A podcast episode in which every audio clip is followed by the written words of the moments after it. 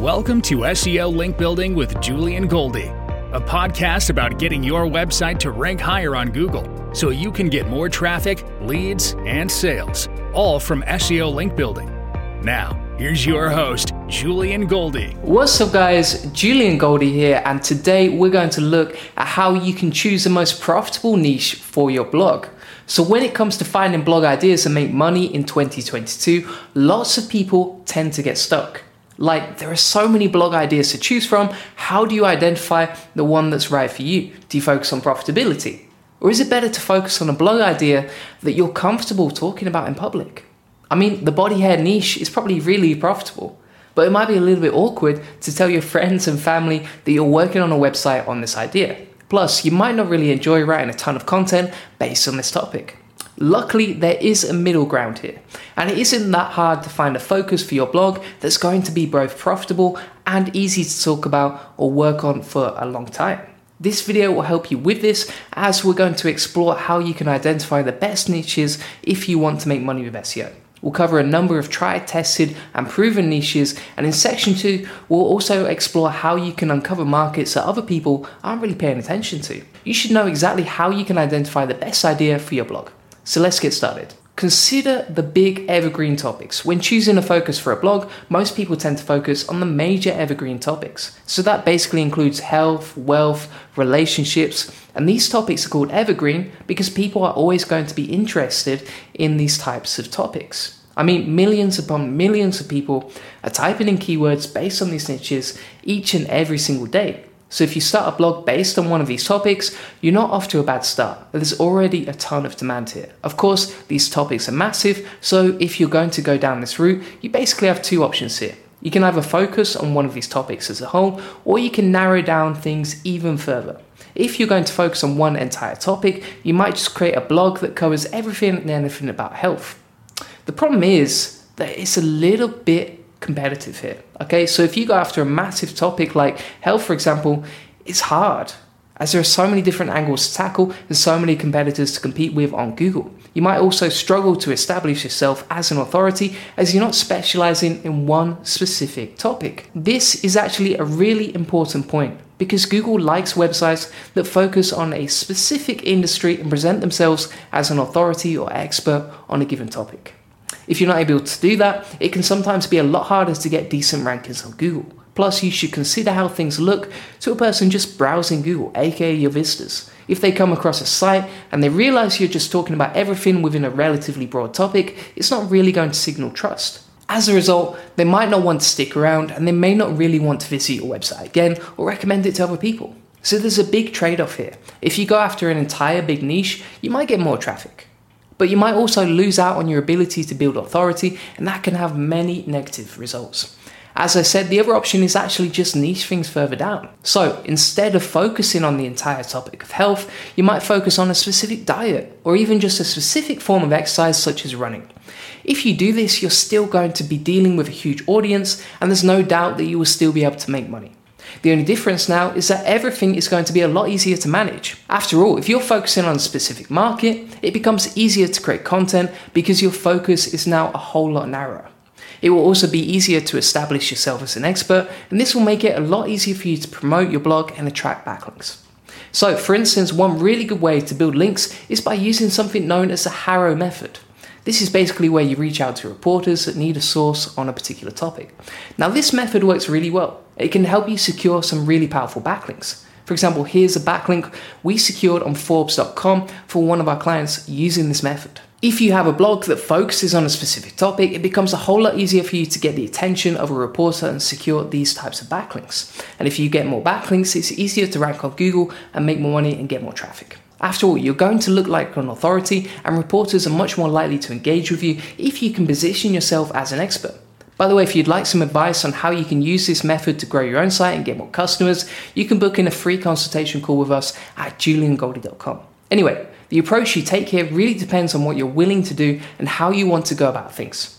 That said, for most people, focusing on a sub niche within one of these major evergreen topics is probably the best approach, especially if you're new to blogging or SEO. By the way, if you're enjoying this video, please remember to like and subscribe to us on YouTube. If you like our videos, it's going to be easier for us to reach more people, and this is really important. I mean, do you want all this SEO knowledge to go to waste and just remain hidden? Plus, if you become a subscriber, it will be much easier for you to find our future videos where we cover a ton of other stuff related to SEO, and I appreciate it too. So, can you focus on general topics? If you're not interested in these big evergreen topics, there's also the option of focusing on general topics that don't really fall under the categories mentioned above. These general topics can often be based on anything, and aside from the two things we're going to mention in a second, there aren't really any major rules here. For instance, you could pick something like fishing, or maybe even something based on a certain pet, like dogs. Now, as mentioned before, if you're going to go down this route, there's a couple of things to keep in mind. Firstly, you want to make sure you're going after a niche that is big enough. If you focus on a fairly small industry, this could limit your ability to get a lot of traffic and then generate a lot of money. Luckily, you can figure out how big a market is by doing keyword research, and that's something we're going to look at in a minute. Secondly, you want to try and focus on a relatively evergreen topic. Earlier, we touched on the three major evergreen topics, but there are actually loads of smaller evergreen topics too. Now, if you pick one of these types of topics, people will be interested in your blog for years to come. So you don't have to worry about a sudden drop in visitors due to changing trends or things like that. So, with that said, how can you make sure you tick these boxes when picking your niche? Well, if you want to figure out how big a certain market is, you can generally get the job done by doing some keyword research and looking at search volumes. One way you can do this is by using something like the Google Keyword Tool. If you want to check this out, there's a link in the description. If you just provide this tool with a general keyword related to an industry, it will return a bunch of related keywords as well as data related to monthly search volume. For example, let's suppose we want to focus on the topic of dogs. Here's what came up when I typed dog tips into the Google Keyword Planner. By the way, I use the word tips here just to pull some informational keywords that will generate more blog traffic. If I just typed in dogs here, I might end up with some buyer keywords, and while these are helpful, they're more suited to websites that are actually selling dog supplies or affiliating with them. Anyway, as you can see here, there are lots of keywords that are getting at least 1,000 searches per month. This is a good sign, as it shows that there is a lot of demand around this topic. Of course, the dog niche is massive, so it's no surprise that these numbers are pretty large. If you're going to go after another market, you might not see numbers this big. For example, you might just see something like 100 to 1,000 searches per month. But this isn't a bad thing. As you might have guessed, the lower the number of searches, generally the less money you can make. By the way, sometimes you also have the option of focusing on a topic within a general niche. So, if we take the dog example we just covered, you could focus on one specific kind of dog breed. You could then type that dog breed into Google Keyword Planner and you'll get a sense of how much traffic this niche generates. Of course, the more you niche things down, the lower your visitor numbers might be and the less money you might end up making. But then again, if you go for this market within a market approach, you might end up uncovering niches that other people have ignored, and that's your opportunity. You might then end up making a good income because you're basically able to dominate an entire mini industry. And usually that's easier for the smaller players here. Anyhow, Aside from search volume, another thing you want to keep in mind when picking a general niche is how evergreen it is. If you're not going to focus on the big three areas we touched upon at the start of this video, you might be interested in focusing on a monetary trend that's getting a lot of attention. A good example of this is something like fidget spinners or hoverboards. When these things were at their peak, they were definitely generating a ton of traffic and people made a ton of money from it. But these trends were momentary and these huge returns didn't last. If you have a good example of a blog that was based on a momentary trend, let me know in the comments. I'd love to check it out. So, when you're picking a blog idea, you're definitely free to go after something like this. But if you do this, just know that your time is limited and you're not really building something that you can work on for years and years to come. Because of this, it's generally better to focus on something that has long lasting appeal. So, which idea will make the most money? Odds are you're going to want to monetize your site at some point so that you can make a decent income from your blog. If that's the case, something you need to keep in mind here is that some markets are typically more profitable than others.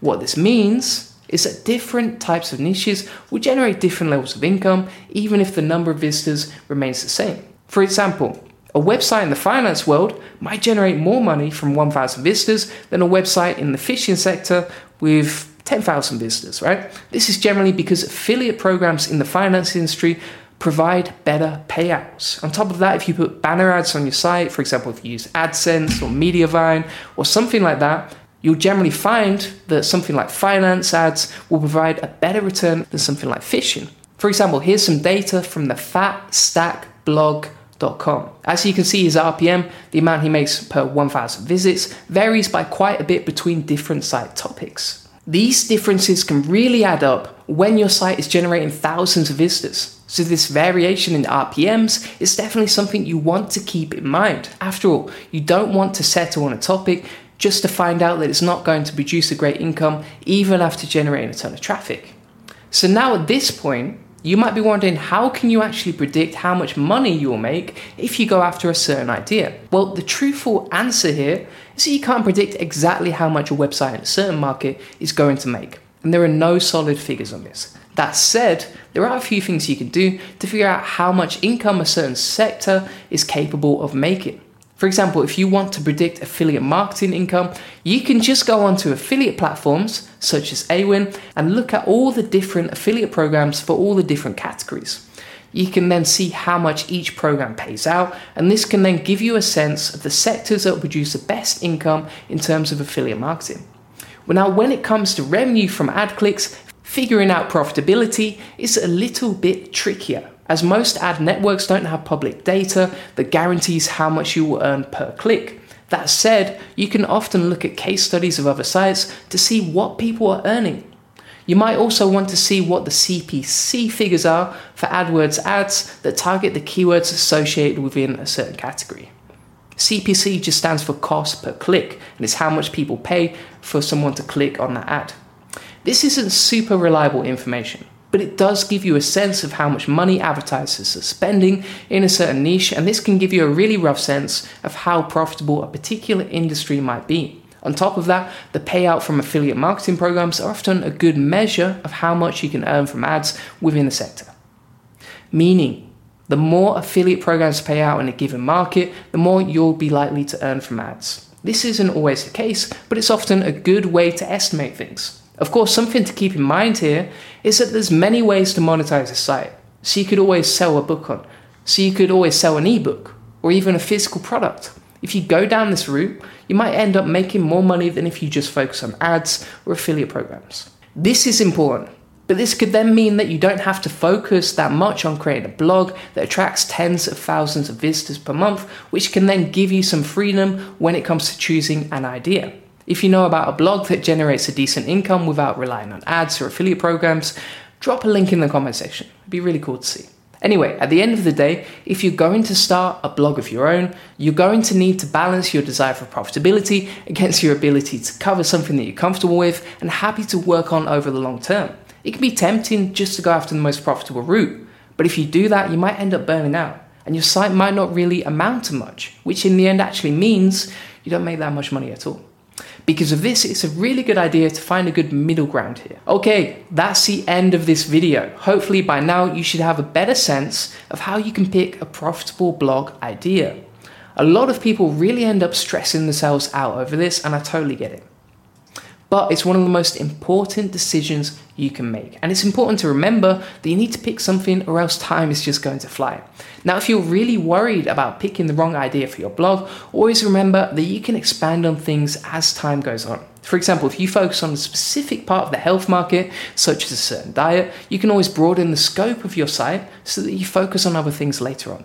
If you keep this in mind, you should be able to ease some of the pressure that comes with choosing a topic. Anyway, thanks for watching and please remember to like and subscribe. If you like our videos, it becomes a lot easier for us to reach more people.